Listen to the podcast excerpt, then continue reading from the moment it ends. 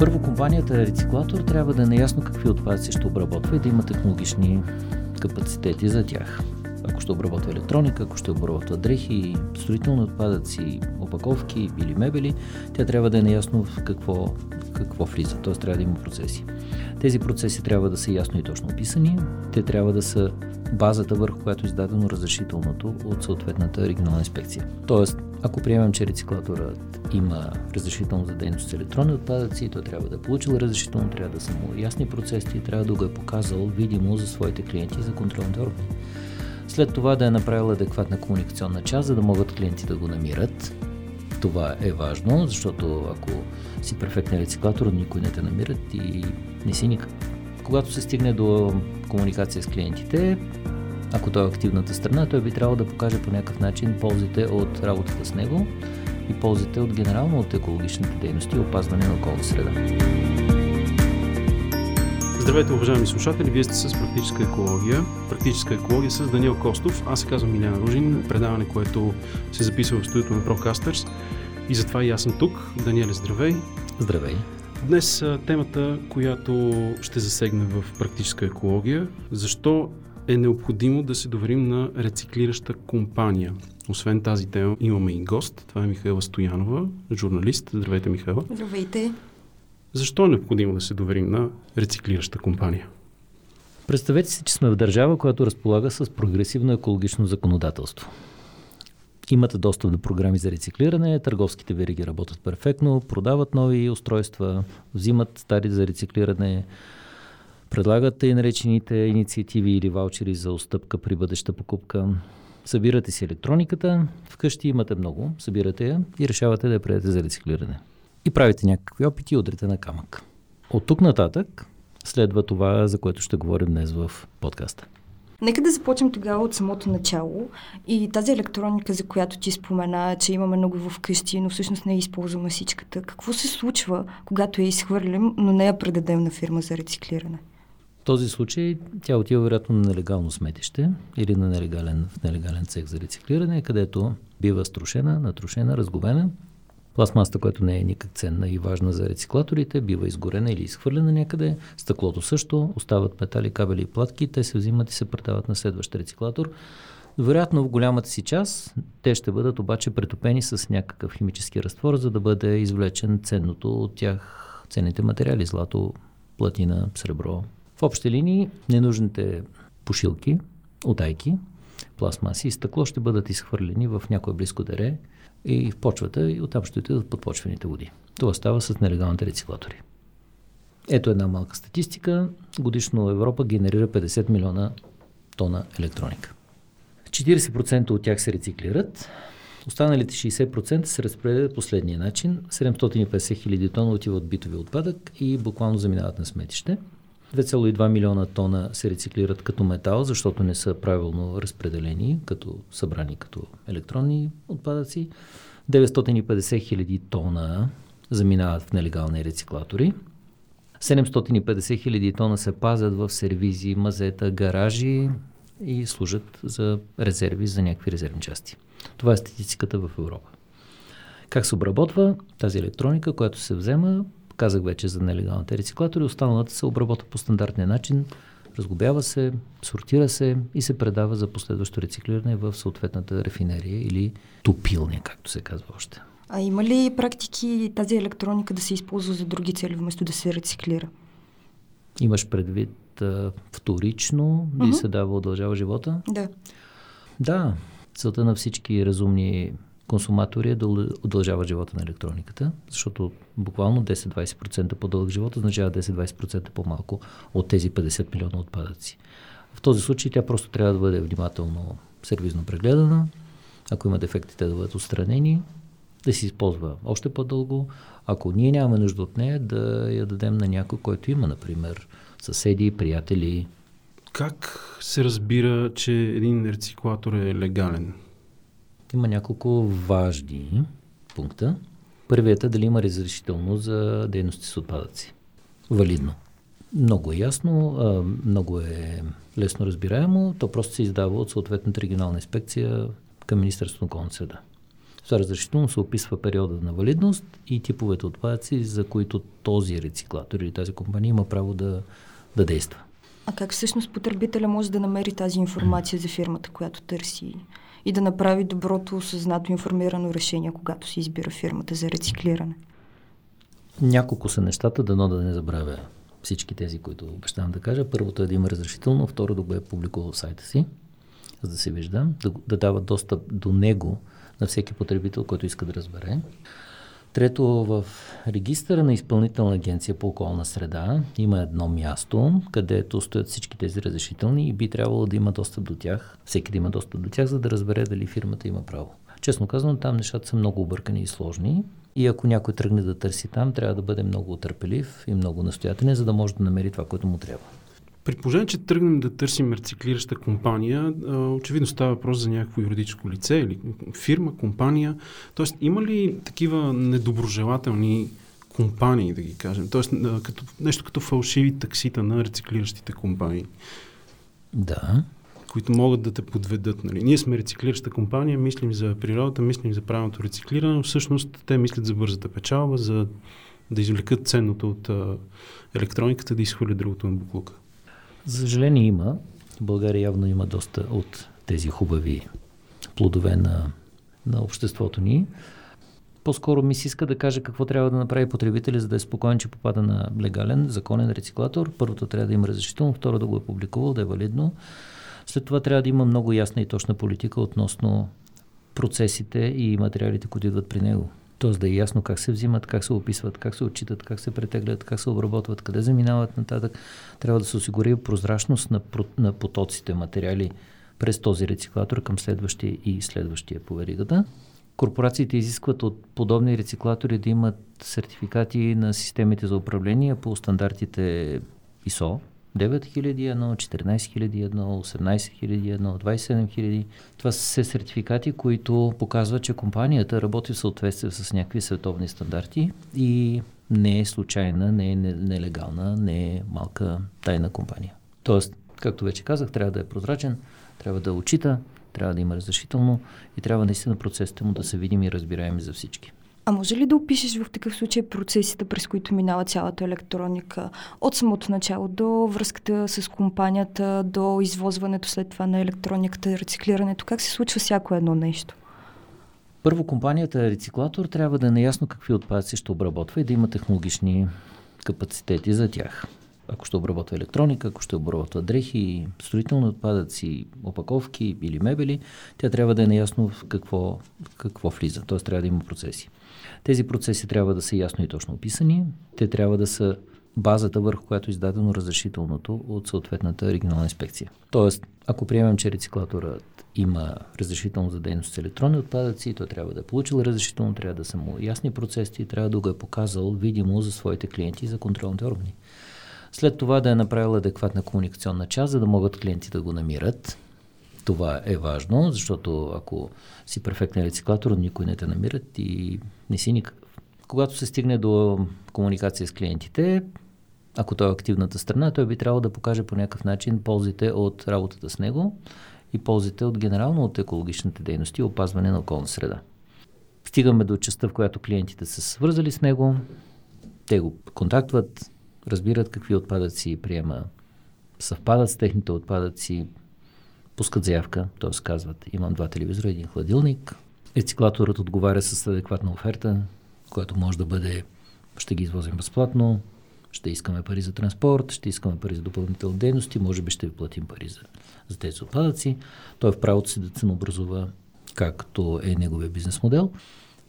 Стигнем ли до извозване, той трябва да осигури транспорт и работници, които да посетят клиентът, да вземат отпадъците от него, да ги опишат, да ги транспортират до неговата площадка за рециклиране, да ги разтоварят, да ги сортират, да ги претеглят, да изчакат известно време, докато отпадъците позреят, тъй като не винаги рециклаторът може да реагира веднага с рециклирането след разтоварването и при самото рециклиране, т.е. при разглобяването, се получават различни фракции, които сортират внимателно и след това заминават към последващото предприятие за финално притопяване.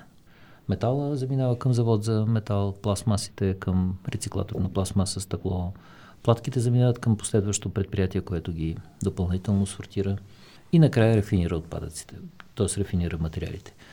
В тази посока, това, което се нарича пътят на отпадъците от, от продукт към фракции, там вече се включват самите големи производители на продукти, които искат да ползват вторичните фракции, защото са много по-ефтини, отколкото първично произведените от природни суровини.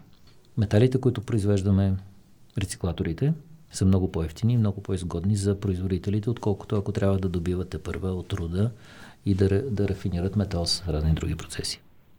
До каква степен смяташ, че хората в България са запознати с всички тези процеси и с това, че всъщност те трябва да се доверят на такава фирма, за да си рециклират старата електроника и на потребна? Ами аз имам статистически данни, но да ви питам двамата. Ти какво знаеш? По-скоро знаеш или не? По-скоро не знам, признавам си. Илян ти? По-скоро не знаех, докато не започна това предаване, този подкаст, но тотално неизвестно е за мен. И според мен за масата хора тотално неизвестно. Аз съм на същото мнение. Да, да, да. Статистиката показва, макар че дори понякога тя е тенденциозна, че, че огромна част от хората не знаят.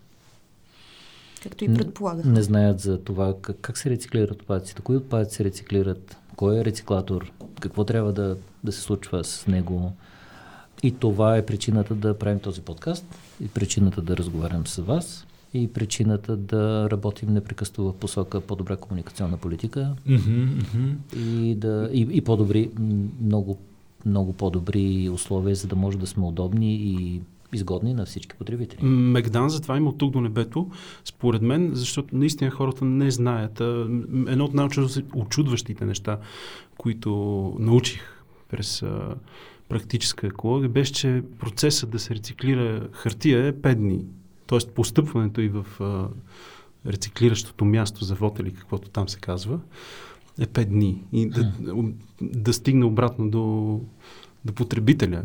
Докато при електрониката нещата са много, много, много по-бавни и нещото може да отнеме и 5 години. Да.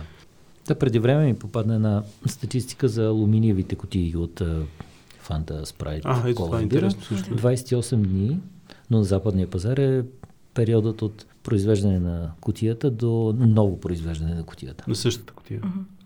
Да, на същата кутия. Тоест, да. За тези 28 дни тя се пълни, транспортира се до, до дистрибуторски склад, после отива до верига, после взима потребител, изпива и изхвърля в кошче. Кочето се пренася в рециклиращо предприятие, там сортира, балира се алуминия, транспортира се и се претопява и отново се пълни на 29-я ден. Това обаче се случва в там, където нещата са много вързани, т.е. Западна Европа, Штатите. Mm-hmm. Всъщност, една от причините за, бавното, за голямото забавяне тук в България, за, за този дълъг период, който ти спомена, е листата на големи комплексни решения и на индустриализация в рециклирането. Просто ние все още имаме доста път да вървим. Той зависи от а, информираност на потребителите, подобряване на тяхното поведение, т.е. те трябва да бъдат по-зрели и по-адекватно да заявяват и да претендират за по-качествено изпълнение на услугите, последващо рециклиране, движение на материалите и така нататък. А кои са всъщност добрите практики, които можем да вземем от колегите от Западна Европа, за да подобрим тук състоянието и потребителя наистина с желание да си дава електрониката за рециклиране? Има много. Един бърз пример, за който споменах, мисля, че преди няколко епизода, с Samsung и Amazon. Те работят по проект, който предполага бързо връщане на стария телефон, проверка на неговото състояние, изтриване от данни, е, евентуално някакъв апгрейд, промяна, подмяна нещо по корпуса и продажба отново в е, каналите на Amazon. Тоест това нещо е перфектният вариант, пер, перфектната комбинация от е, потребители, потребителско поведение, сервизен посредник и търговска верига. Друг добър пример, който е по-скоро в а, корпоративния IT бизнес, HP и Sims, рециклатори. Продукти на HP, които са наблюдавани, са малки нисък клас принтери и мултифункционали.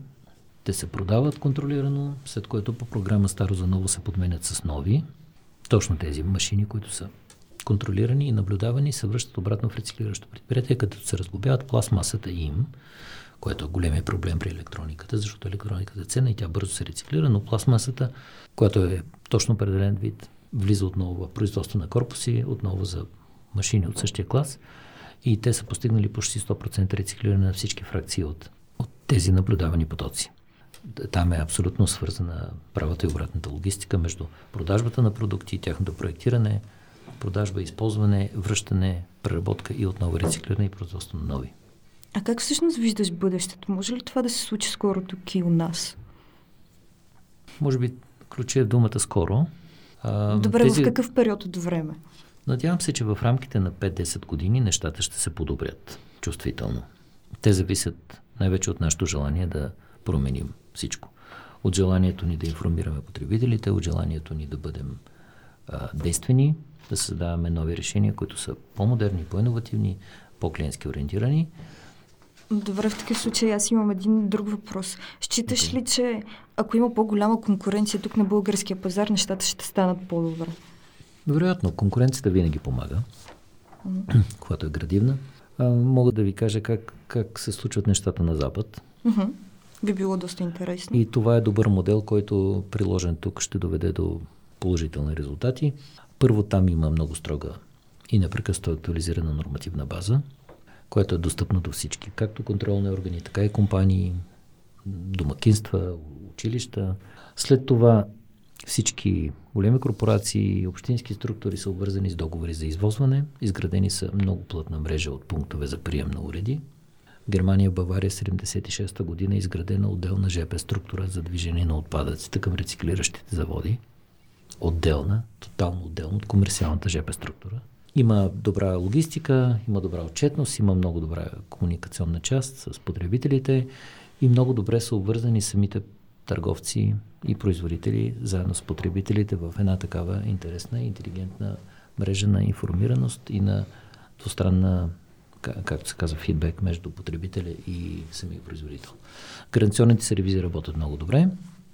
Потребителите наистина взимат информирано, разумно решение за уредите, които купуват, знаят какво купуват. Осигурявам се много добра гаранционна и извънгаранционна поддръжка. Това е бъдещето, както аз го виждам. Тоест, в тази посока ние всички работим. А за финал тогава може ли да дадеш няколко съвета на потребителите? Какво трябва да направят те? Първо, ако имат стар уред или някакви други отпадъци, е добре да знаят какви са те, колко са и къде са. След това трябва да бъдат ориентирани и да потърсят, вероятно в Google, за най-близкия рециклатор, този, който ще осигури и ето това са важни неща, които те трябва да направят. Трябва да осигурят, че той наистина е рециклатор, а не нелегален, който просто взима нещата и ще ги гори някъде. А, трябва да са сигурни, че има разрешително за дейност с отпадъци. Всеки рециклатор е длъжен да осигури тази документация. Всеки трябва да я покаже в сайта си. Разрешително, сертификатите. Разбира се, ако прием, че намерят рециклатор, добре е да пробват да върнат в самата в най-близката търговска верига уредите, които имат. Тоест, по-изгодно от това няма. Ако имаш стар уред и някой ти предложи голям дискаунт 20, 50 или 100 лева за неговото връщане при покупка на нов, може би е най-изгодно да го върнеш в някои от веригите. Но ако все пак не се получи тогава, трябва да прибегнеш наистина до рециклатора, който си намерил и трябва да му изпратиш запитване или заявка, за да разбереш неговите условия какъв срок ще извърши, при какви ценови условия ще извърши рециклирането, да получи от него наистина доказателство, че той ще го направи. И ако го получиш, остава само да заявиш извозването. Добре е да пазиш акаунта си в неговата система, за да може следващ път да заявяваш отново. А, ако имаш съседи, които искат да ползват същата услуга, опитай да договориш допълнителни ценови по-изгодни за теб условия от типа да платят пари, да организирате акция, да съберете не само от електронни отпадъци, да съберете и хартии, пластмаси и някакви други неща. Задължително опитайте да получите от него контейнери или стикери, етикети, които, с които да маркирате. Не се ограничавайте, оставете въображението си да работи. Все пак отпадъци е нещо много важно и ако ние заедно работим за тяхното ликвидиране, за тяхното намаляване, всички заедно, така ще получим по-чист свят. Ти каза контейнери ми стана на, на остри уши веднага. Какви са тези контейнери? Има контейнери специално за електроника? Да, има някои, които са специални за електроника. Те са по-солидни и по-тежки, mm-hmm. големи с размер на европале. Но като цяло биха могли да бъдат дори и кашони, обикновени 120 или 240 литрови контейнери, тези, които са с две колела и при леко ги mm-hmm. вървят като колички. Идеята обаче, че когато са на открито, те са много апетитни. Да. И трябва да, или да ги държиш. Трябва да се подсигури това да не биват а, упоскани от преминаващи хора. Да, затова, затова е задължително да бъдат затворени в помещение или Да, в някаква клетка, да. за да може да нямат външни хора достъп до тях. Да. Така, бъдете разумни консуматори, купувайте си неемоционално техника, електроника, вещи, които като им се изчерпи живота, след това трябва да мислите и за това, да знаете как да ги рециклирате правилно. Проверявайте, всичко е в интернет, то е ясно. Следете за документите на рециклиращата компания и чак тогава избирайте такава. Даниел Костов в предаването Практическа екология, заедно с Михаела Стоянова. Аз съм Илян Ружин. До скоро!